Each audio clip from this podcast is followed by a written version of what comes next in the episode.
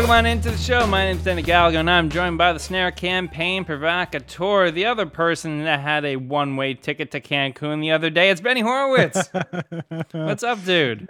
I've never been. No? Never been. Never been to Cancun. I, I don't know. That's not my type of place. I'm usually uncomfortable at resorts and things of that nature. Yeah. I I don't fit in. You know.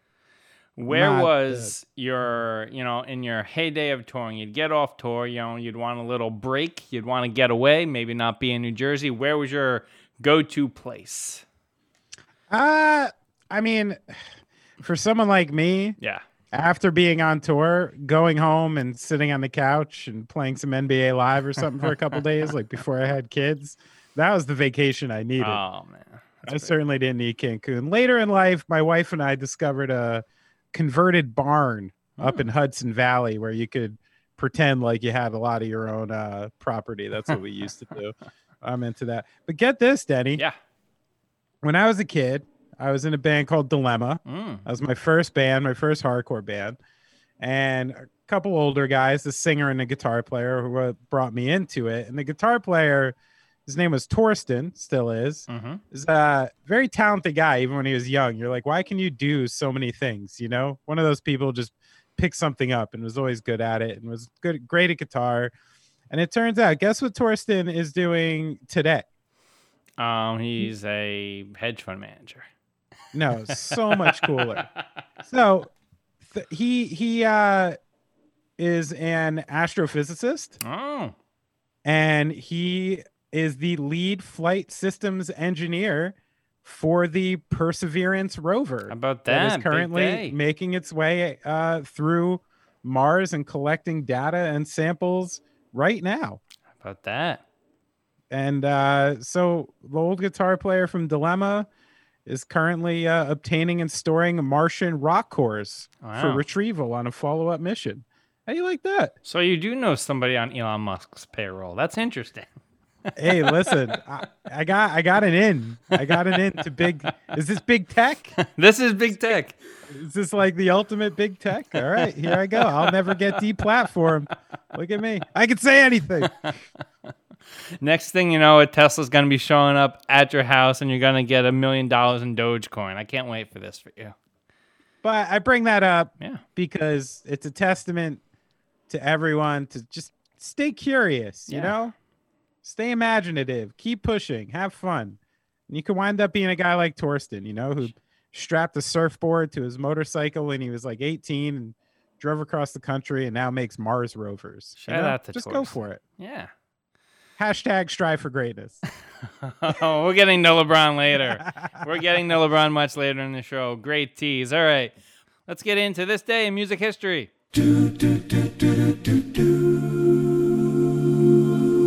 Well, this is one of my favorites. Yeah. And it's a story everybody knows, but I feel like the details kind of get lost. So, on this day in 86, Mm.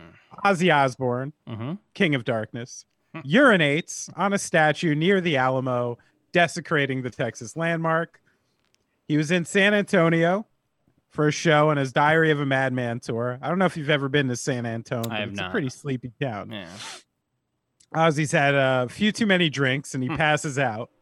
Sharon's idea to keep uh, Ozzy from causing hijinks is to put him in her dress and ballerina shoes to deter him from going outside. I mean, pretty great plan. Yeah. The plan fails. Ozzy wanders out into the San Antonio night in his wife's clothing, Hmm. eventually feels the need to pee, and he selects a seemingly insignificant statue to do the deed. Uh, after being accosted by police, the Prince of Darkness discovered the statue was not insignificant.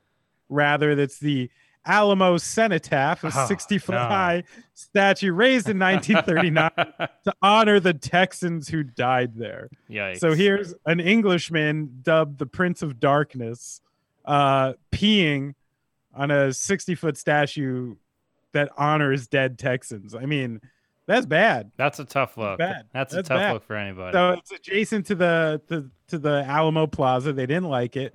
Of course, Ozzy is quickly banned for life from San Antonio. Story sneaks into the uh, the media and morphs into the idea that Ozzy peed on the Alamo itself, which is Mhm. not true. And that's actually what I thought until I read more into this. Um, apparently, there was a quote saying that if Ozzy had peed on the Alamo himself, he would have been beaten within an inch of his life. So, good thing I guess he didn't. Now, apparently, he instantly regretted the incident. He was released on a, a forty thousand dollar bond paid by the promoter of the concert, and the concert still actually saw problems because fans who were unable to get into the sold out show rioted, and twenty four people were arrested. It's probably a bigger problem than the uh, urination itself, but it turns out Ozzy, you know, being a stand up guy, 10 years later, he donated 10 grand. Feels small, actually, for a guy Yeah. like Ozzy. 10 grand to the Daughters of the Republic of Texas, and his ban from the city was lifted. He chalks it all up to the evils of intoxication. I don't know about evils. I mean, it's a great story. Yeah. Now you're saying this. Now I think that he's complicit in getting George Bush elected. The Daughters of the Texas Revolution? Come on. Ah, Daughters of the Republic of. Like, man, imagine the the cotillions or whatever the fuck that they hold. Woo, some get out shit. Scary. Oh, I'm man. scared. Scared of whatever that is. Oh, Not gonna Google it. but I'm happy that Ozzy could, uh, you know, put the stream in the river walks, so to speak. Oh, well done. Oh, Benny, on this day in 1990, Freddie Mercury made his final public appearance on stage with Queen to collect the Brit Award for Outstanding Contribution to Music, held at the Dominion Theatre in London. That's it. That's the t- tweet. If you go on YouTube, you can see the entire performance. But uh, yeah, man, just crazy to think about. You know, uh, Yeah. in in a year where we've had so many like final public appearances for prominent people. Uh, just another great one up there. And by the way, they released photos this past week of uh, so the original version of uh, Bohemian Rhapsody was supposed to have Sacha Baron Cohen as Freddie Mercury. And I saw some Yes, pictures on Instagram this week of him in the Freddie Ma- uh, Mercury getup. Yeah. That would have been a whole different movie, but I, I would have been here for it. Yeah, he's turned into like the uh the Nick Cage Superman. you know yeah i remember hearing that it was gonna be him and wasn't totally opposed but there were some things that i took issue I, yeah he seemed a little tall yeah. a little too you know comical I, I think the way they played it was fine i mean to the point that i can't even see uh Rami Malek in anything else and Right. all i see is like freddie mercury murdering people now like he did such a good job in that film he's forever freddie mercury to me Yeah. All right, Benny. You brought up Strive for Greatness before, and we're going to touch on something here that dives into another tune up sweet spot. I really should create a sounder for this. So, um, this morning, actually, you know, on the day that we're recording this, LeBron James is back in the news, as he is every single day, especially if you w- live in the basketball sphere. He tweets out, My love for music is insane, all caps, three exclamation marks. I think I'm going to do a album. Gr- Grammar there. Uh, oh no, I won't be rapping or anything like that. I'm not crazy. I know what I'm great at, but I tell you one thing I do have, period. Okay. So many friends, emoji, emoji, thinking out loud. Now, Benny, I don't know if you've uh, thought out loud in, in back in your day, but it's uh it's easily uh it's easy Go on. it's, it's easy to get around. I really got myself into a pickle there. All right, so Benny, this brings me to a perfect tune up topic for us. Give me it doesn't have to be 10, but give me the artist that you want to see on LeBron's mixtape. okay well i have 10 All right, I love it. First off, can we get LeBron like I have about one one one one hundred thousandth of the followers LeBron James says. and I don't let typos slip through on Twitter. Or you delete You know it. what I mean? Yeah. All right, delete it. But I mean, come on, like you know what the public's fear is like. You're gonna put load in there and not reread. Like, come on, LeBron. That's just sloppy, sloppy work. I don't appreciate. You know, I love LeBron James. I love almost Yeah. everything about him. His, His grammar. lack, his lack of focus on his grammar is a little disturbing. But first off, there's a couple delineations I had to make. A, this is not a mixtape I want to see. you know what I mean? If that if that was the case, we'd have uh, six stoner metal songs, and all of a sudden Russell Westbrook would like ISIS. You know. Um, God. so so I got to think in the context here of what's really going on and what these people want. So LeBron James has said he wants this to be hip hop based. People are just assuming this is a rap record. So I got to stay in that context to just, you know, funnel down who we can put on this thing. Mhm. Now, if LeBron James wants to flex about his friends, which is a flex, uh, he's got to get the best friends he can possibly get. So, right off the bat, I think about the big dogs. Jay Z's got to be on it. Nas has to be on it. Mhm. Kendrick Lamar has to be on it. Drake has to be on it. To me, that's like your modern big four that if you're trying to flex and be cool and you can actually text all four of those people, it's pretty impressive. Yeah. Uh, you should. Now, now we're gonna get a little funnier, okay? What about a Dr. Dre Snoop Dogg re-collaboration? Mm. Does he have the juice to pull that off? Hmm. now I'm gonna test LeBron. This is what Mhm. I'm doing now. Is I want LeBron to go out of his wheelhouse and pull some special things off. Okay. Okay. So the Dre and Snoop collab, if he can pull off, that would be big. Now we have to put Master P on. That's the best rapper slash basketball player ever, right? Mhm. On the other side, not the best player slash basketball, you know, you know the deal. Yeah. But you got to have Master P on. I mean, anyone who gets walk on tryouts to basketball teams and has had mega success as a hip hop artist is automatically on. Now, I think you need to represent like the uh the local like supporters of teams, right? Okay.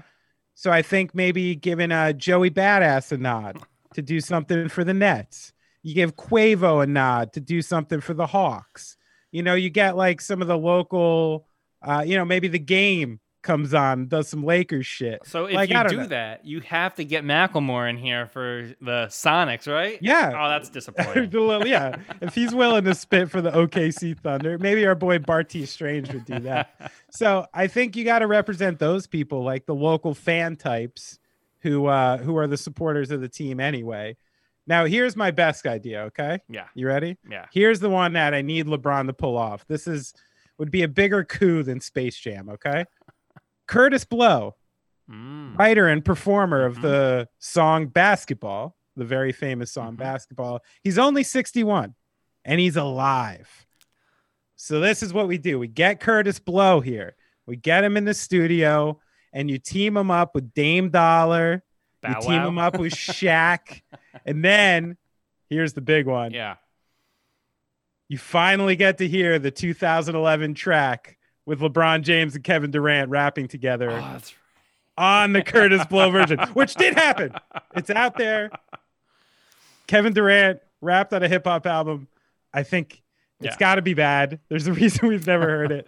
so if LeBron James can get Kurtis Blow out of retirement back in the studio to re-record basketball with Damian Lillard and Shaquille O'Neal and this whole cast of characters, I think that's that's the single. That's the big the big get on this record. Now, the only other things I was thinking, I was like, if LeBron wants to break out of his wheelhouse a little, maybe you throw on like Tim McGraw. He's probably like the safest country artist, right? And then uh I was thinking maybe you could get if he could pull off like getting uh Noel and Liam back together for like an Oasis song, you know, a lot of people would be like, LeBron, good on you, chap, you know, if he pulled that off. So uh, those are a bit of a reach. I got to stay in a hip hop context, but that is my list. I think I did more than 10. But my big thing, I, I need to see that Kurtis Blow song. Well, every LeBron championship team has a token white guy. So I think, and because LeBron tends to make the corniest choice possible, it's either going to be some variation of Creed or Nickelback that he'd have as your token Oh, white. No, people. you wouldn't. Stop. These are not even relevant artists. Maybe Nickelback. but- Maybe you'd get Nickelback. There's a hundred percent chance that Dame is going to be on this, but here's the thing, and I'll tell you what's going to happen here. So at some point before this comes out, Dame and LeBron are going to play a game of poker, and Dame may lose because I feel like LeBron's very skillful in that regard, and he's gonna have to fork over 10 tracks uncredited that lebron gets to take credit for rapping on because this is just the business of bron industries over here. He's like the he's like the bruce wayne of the nba so that's what's gonna happen here with dame right Yeah, but if he's doing that, if he has the resources to take all of Dame's songs, isn't he gonna take an actual like hip hop artist songs? These guys are right. Like, why does JaVale McGee have a fucking Grammy? You know, like half the guys in there own the rights to like that. Like, I don't, I don't know. I think Dame's too much of an artist. yeah but benny all right He's on he- Portlandia already. He's crossed over, you know? Here is my 10. 10 figures that are going to appear on this mixtape. Number 10. All right. Just because, you know, I feel like we're going to have a little Brentwood on Brentwood crime here. No pun intended. We're going to have OJ Simpson. Oh, Jesus Christ. Dude. yes, number nine. We're going to have a track with Blue Ivy and Bronny called Generational Wealth. Aw, How how about sweet. that? How about that? Even though I, I like- think, what, Blue Ivy's really like nice. six? That's really nice. Number eight, you know, we're just gonna have Jermaine Dupri because th- there's no joke here. This is just good advice, right? Okay, okay. Number seven, we're gonna have C-Bo, and I think that this is gonna happen because you know LeBron goes into his phone. He's gonna think he's gonna think he's texting Chris Bosh, and then he's gonna end up with uh C-Bo that brought us the 1998 hit "Till My Casket Drops." So yeah, we're gonna get C-Bo in there. Gonna you know har- harken back to his childhood in in, in Yeah, Akron. Yeah, yeah. Uh, number six, you know, we're gonna have two birds of a feather here. Kind of, we're gonna have Birdman, not Chris Anderson. Okay. Uh, talk, talking about the guy who's currently married to Toni Braxton. yeah. Shout out to him. know. Another, you know, LeBron's got to get a better assistant if he keeps making these kind of texting errors. But hey, it happens. He's getting older. Dude's almost forty. It happens, right? Um, number five, we're gonna have drama in here because you know a queen's got a queen, right? No, just. Uh, I'm sorry. That was the most slanderous one, great. I promise that was you. Great. That was great. Uh, number four, you know, a little serious here. Uh, we're gonna have these uh, Kobe tracks from the '90s, these unreleased Kobe Ah, tracks. you know, kind of right, paying right, homage. At some point, it's gonna make its way in. okay. number nice. three, we finally agree. I'm gonna have Drake on here because you know LeBron is essentially the Drake of the NBA. That's Corniest MFer out there. No, just kidding. um, number two, we're gonna have Ludacris because it'd be pretty meta considering the caliber of this I like idea. that. Like that. And the number one artist that's going to be on this mixtape. We're going to have proof on here because that's all LeBron's been looking for his entire career that he's the greatest of all time. So those are my 10 Oh. people on this list Rough. for LeBron James. Rough. we might have forgotten the people who are going to definitely get on. Yeah, for sure. This is Bone Thugs. Oh, yeah. He's definitely going to represent Bone Thugs, even though I think they actually sold their name Oh, really? to, to, to Buffalo Wild Wings. And I think they legitimately changed the name of their band to like Bone Thugs and Wild Wings or some Oh, bullshit man. like that. That's tough. So I guess the uh, first of the month didn't come fast enough.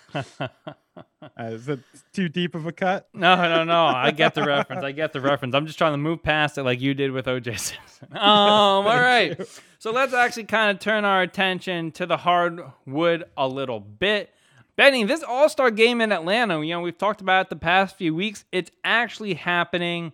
Whether people actually show up is a whole different story. But in addition to that, the NBA is trying to get its star players to do PSAs for the vaccine to get people inoculated all across the country. But there's been a little pushback here, either viewing it as not their responsibility, a little skeptical of the vaccine, maybe. So there's a lot of pushback here. But Benny, this kind of poses the question is it these athletes' responsibility to uh, promote the vaccine? And it's like, I, I think it kind of takes a little more for some of these guys than just goodwill to be out here on Front Street with this thing. I think this is pretty murky, this one, Mm. you know, um, especially right now. And I have a feeling even some of these athletes are kind of coming from like a, I don't think often things that they think would um, collide with their brand, with their imaging, with stuff like that. Usually, I think the NBA and the players do things that are consistent to help their brand and imaging. So even when I think it's things they don't want, they still kind of do it. And I think this may be one of the first times where they're concerned about that. where there is like players on certain teams in certain places who I don't know. I don't know if it's good for their brand to do these types of things. Um, the fact that, listen, we we get into this a lot, and it's going to come up in the next conversation as well. These are private companies Mm-hmm. hiring people to do a job. Yeah. And if this were a corporation and they were requiring their employees to do some kind of like video servicing ad or something, they'd probably have to do it if they, you know, um, if they if their hand was forced. Yeah. So this begs that that big question of like, what is their responsibility? Uh, if they agree with it or not, as just employees and as people. Um, and this one is happens to be really, really uh, murky for a lot of different reasons. I mean, even what the NBA is doing, like, you know, they've reported, uh, excuse me, they've reportedly instituted mandatory team seminars with Dr. Leroy Sims, the NBA's senior vice president on medical affairs. So, I mean, even though, you know, from the surface, that looks like, oh, we're trying to educate the players into like, you know, the fact, no, they're trying to convince the players that this is good and this is something you should endorse. And as me, a personal person, yes, I think people should probably go out and get this fucking thing. You know what I mean? And the things that help but uh you know and again i don't know if the players are offended by it or it's just me but again that you need these guys to be some like catalyst for you for like the black community and they need to be like your mouthpieces to make sure that your messaging is getting to the black community it's almost like maybe one of the things uh, michael jordan was running into in the last year or two sort of being this like hey i'm the the face for everyone else and you get to talk to me and I'll delineate this information. It's like it's a complicated scenario with a lot of different people thinking a lot of different ways. So uh I don't really have a good answer for this one. I think it's murky and I think the players who are a little distressed in doing it actually have a right to be this time. And I mean, we'd be super remiss if we didn't at least bring up the uh, history of vaccinations in the African American community in this country. Not No exactly shit. the best Yeah. thing. It's one thing to sell out, you know, to try to, you know, you get like your shoe deal and, and all that stuff, and you're on Yeah. the come up. When it comes to potentially, and now there's not enough data out there and how it uh, affects minority communities. If you're putting your reputation on the line and say say this vaccine only works with white people or like uh, or not in the black community. That's a tough thing because then if it makes people work worse and it gives people the rona and there isn't a sufficient cure for it what's that gonna be? I mean then i feel like you kind of lose all of like the leader social capital thing that you have. So it's a really tough unenviable position to be in Yeah, and I mean it even brings up something like, you know, I went through which is you know, when you have a family and you're not a doctor and you're not a scientist, Mm. all you have to do is like wait the opinions of other people to make crucial decisions about your own life and family. You know, like someone like me trying to read the 100 page medical reports on uh you know the effects of vaccines the potential side effects of vaccines like how they ran these studies and the amounts they used and things like that it's just beyond my skill set to understand so you have to put this trust in people who you don't know Mm. or don't necessarily trust and you have to make these really really weighty decisions that sometimes are often uh the better of two bad decisions so the idea that like you have to take a vaccine but you don't really want to and you're just doing it because "Ah, i think the alternative sucks even worse but i'm not so sure about it that i want to like speak on it or speak for it you know um yeah it's it's complicated All right. Well, speaking of another complicated issue, Benny, you know, I feel like this player empowerment movement, moment, era, whatever you want to call it, is kind of coming to a head.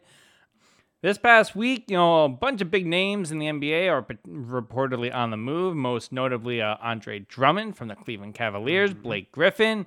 The Cleveland Cavaliers have made the decision to bench Andre Drummond until they figure out what's next for him and move on. And this came under some fire from Draymond Green of the Golden State Warriors. Benny, take a listen to what Draymond Green said after the game the other night about this era of player empowerment and the Andre Drummond situation in Cleveland? Um, I would like to talk about something that's really bothering me, and uh, it's the treatment of players in this league. To to watch Andre Drummond before the game, uh, sit on the sideline, then go to the back, and then come out in street clothes because a team is going to trade him is bull. Because when James Harden asked for a trade and essentially dogged it. I don't think there was no surprise or no, you know, there's no one's going to fight back that James was dogging it his last days in Houston. But he Good. was castrated for wanting to go to a different team, and everybody destroyed that man. And yet a team can come out and say, oh, we want to trade a guy, and then that guy is to go sit. And if he doesn't stay professional, then he's a cancer and he's not good in someone's locker room and he's the issue. Mm-hmm. And we've seen situations of Harrison Barnes getting pulled off the bench. You know, DeMarcus Cousins finding out that he's traded in an interview after the All-Star game. And we continue to let this happen. But I got fined for stating my opinion of what I thought should happen with another player. But teams can come out and continue to say, oh, we're trading guys, we're not playing you and yet we're to stay professional. At some point, as players, we need to be treated with the same respect and have the same rights that the team can have. Because as a player, you're the worst person in the world when you want a different situation. But a but a team can say they're trading you, and that man is to stay in shape. He is to stay professional, and if not, his career is on the line. At some point, this league has to protect the players from embarrassment like that. You know, we talk all of this stuff about you can't do this, you can't say that publicly. If you say that publicly, you're fine. Anthony Davis got fined, I think, $100,000 or something like that for demanding a trade publicly. But you can say Andre Drummond is getting traded publicly, and we're looking to trade him publicly, and he's to stay professional and just deal with it. But then when Kyrie Irving say, "Oh, my mental health is off," everybody go crazy about that too. Do you not think that affects someone mentally? As much as we put into this game to be great, to come out here and be in shape, to produce for fans every single night, and most importantly, to help your team win, do you think that doesn't affect someone mentally? But as players, we're told to, ah, no, you can't say that, you can't say this, but teams can. It goes along the same lines of when when everyone wants to say, oh man, that young guy can't figure it out. But no one wants to say the organization can't figure it out. At some point, the players must be respected in these situations, and it's ridiculous, and I'm sick of seeing it. All right, Benny. So there's a lot to break down here. Um, Draymond Green has been a great leader for the players' voice in the NBA and stuff like that. But honestly, okay, so there's a couple things here when it comes to this. I personally don't really care for when NBA players or people making a lot of money uh, get on this soapbox of trying to act like they're like the common man, the, the guy that's getting screwed out of the hours at work and stuff like that. You know, I hate to take this approach because a lot of what he said is right about the mental health of players and stuff like that. But at the end of the day, you can't not look if you're an organization. Unfortunately, these players are huge assets to you. They're what you build your future around. So to not sit Andre Drummond because you're going to trade him and risk that injury is is kind of insane from the Cavs perspective. And wouldn't Andre Drummond appreciate that? Because if you get traded, right, and say I'm not sure eh, right now because I don't have it in front of me if he's an expiring contract or not. But if you get injured in these next few games and your contract is and there's nothing waiting for you at the end of, of the season, wouldn't you appreciate them holding you out rather than having to go about uh, risking this injury like this? I don't know. It just seems like like maybe Dre's missing the point here. Well, I think to stop you right there, I think maybe you're missing the point a little bit about what he's saying. Okay. It's not necessarily the fact that the team doesn't have a right to sit someone and doesn't have a right to trade someone. I think he was highlighting more the idea that like do you have to be a good little soldier sitting on the bench? You know what I mean? Like Yeah. like if the team has made it so clear we want nothing to do with your basketball abilities anymore, Mhm. which exactly like you said is what they sign. They sign you to do these things. If they no longer require that service, why can't you let them go from the team? And not, you know, a day after you were playing a game, be forced to go sit on the bench in your plain clothes, not play basketball, cheer on the guys who you're not going to be your teammates soon anyway, deal with coaches who aren't going to be your people anyway, go into stadiums who you know you're going to have nothing to do with in a couple weeks. And that's why I think he said it a couple times. It's embarrassing. It's embarrassing for a person. So I think it was less about in that regard as far as uh Andre Drummond. I think it was more about parading these guys out there in really uncomfortable situations, Mm. putting him out there in plain clothes, letting DeMarcus Cousins find out he was traded at a press conference, with giving nobody the the time or the um you know respect to come up with an answer. Be able to tell your family first, you know, like any could be any number of things at play that screw him over. So I think uh the teams, of course, like you're contractually bound and they have rights. They have a right to this stuff. But I think he's talking more about that. Mhm. Um, now, I do think there's a big difference between some of the situations we're dealing with. Like Anthony Davis. Let me let me play out this scenario for Yeah. you, okay? Anthony Davis plays good soldier, right? Mhm. He doesn't say a word. He just goes out there every day, head down, keeps playing, plays out his contract. The Pelicans don't make the playoffs the last two years. If they do, they're right on the fringe of being able to do anything. And then his free agency is up and Anthony Davis walks, Mhm. right? Mhm. Without saying much, without any Yeah. fanfare, without getting into it. He's fucking murdered. If he's still a good player and New Orleans Pelicans want this guy, he's he's killed for it the same way. So in, instead, a year and a half earlier, you give a team a heads up. Hey, I'm out of here anyway. I'm leaving. So if you want Lonzo Ball, Eric Bledsoe, Brandon Ingram, a fucking boatload of picks, hey, trade me. I'm an asset. Let's work together here. I saw nothing wrong with that. You know what I Mhm. mean? That's not Yeah. forcing a trade. That's like that's a different scenario. James Harden was in a similar scenario in the idea that he knew his his future in Houston was over. He turned down the contract. He wasn't going to sign another contract. The difference there is James Harden, as Draymond Green said, he dogged it Yeah. he gave him no choice. You know what I mean? He's like, he's like, you're either gonna get me as a way overpaid, uninvolved fat shit who's gonna disease your team, Mhm. or you can trade me. You know, so he forced their hand Yeah. in that regard. Um, but the thing that I think is that if there was some uh historical precedent to guys being good soldiers, working things out with teams behind the behind the scenes where the teams actually stay consistent with what they're going to do.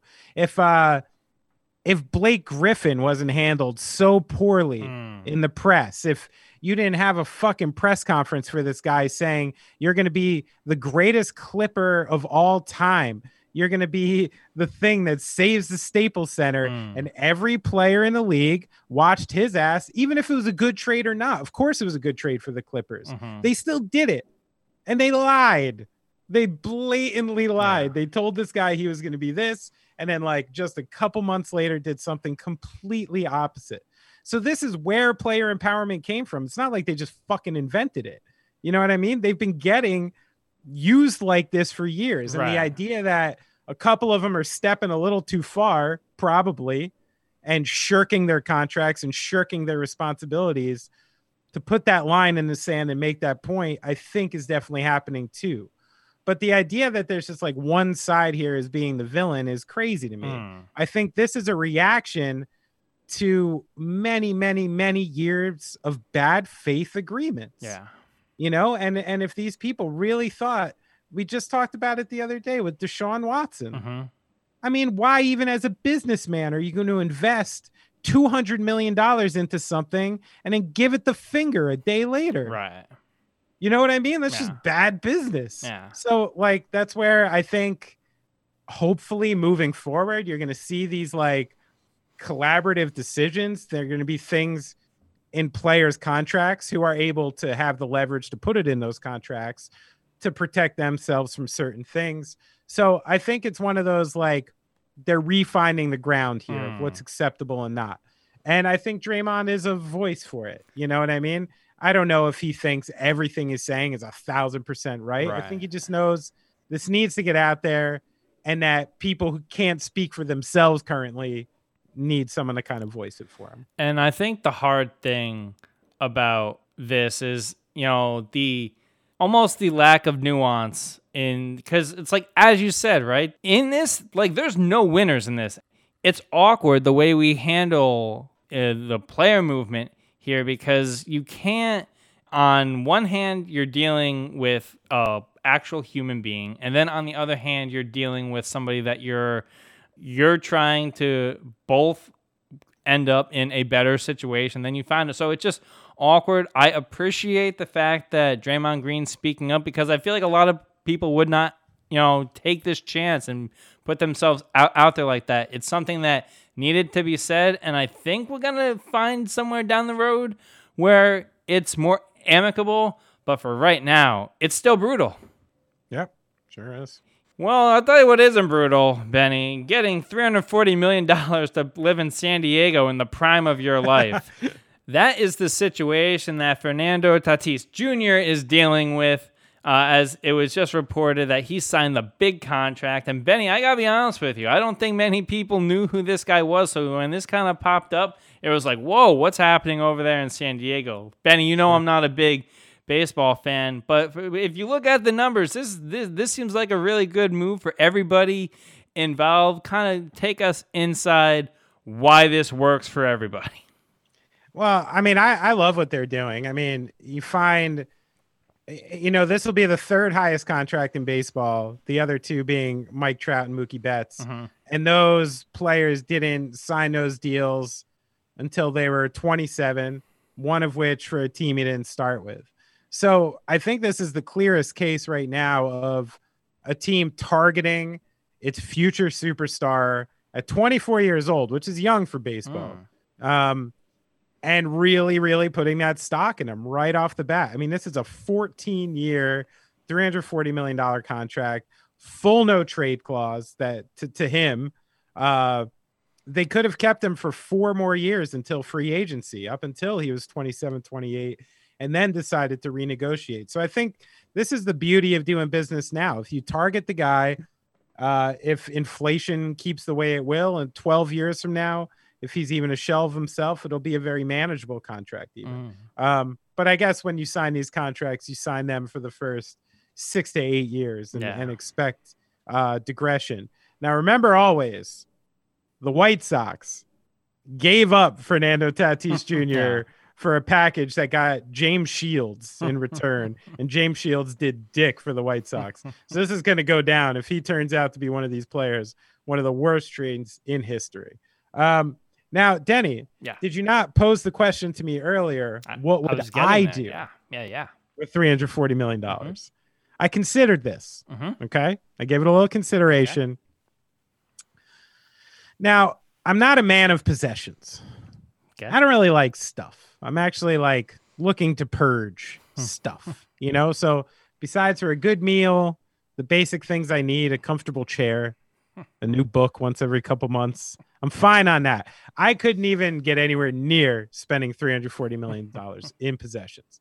So, here's what I'm doing. First off, any family member or close friend I care about gets sorted out hmm you pay off their mortgage card You know, you pay off their mortgage, you pay off their cards, you pay off student debt, and you help free up these people's lives a little bit. Uh-huh. Easy. That's the first one. Easy.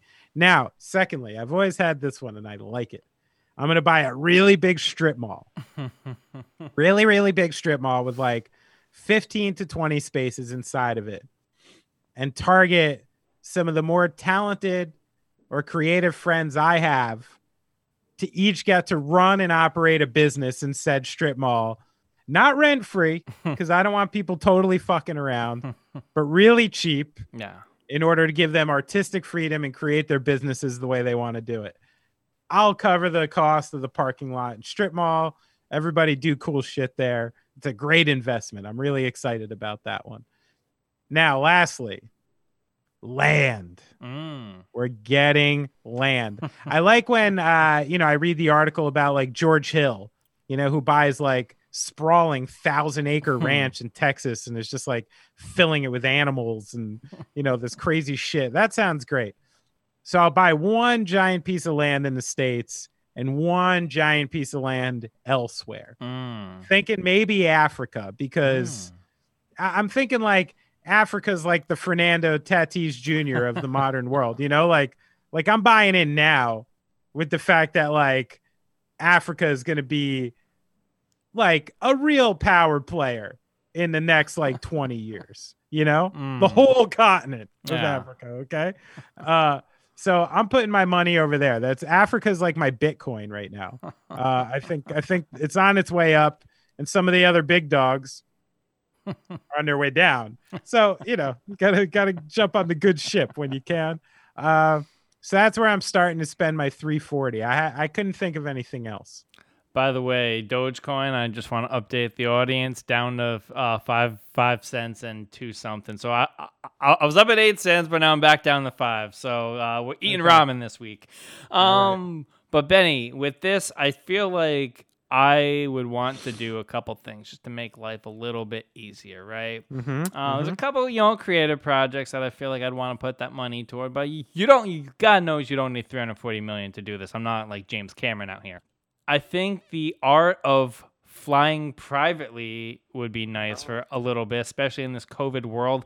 If, like they say that Okay. this is just, you know, like the first pandemic, and that because of like the way the world's going, this is gonna be like a like a biannual event.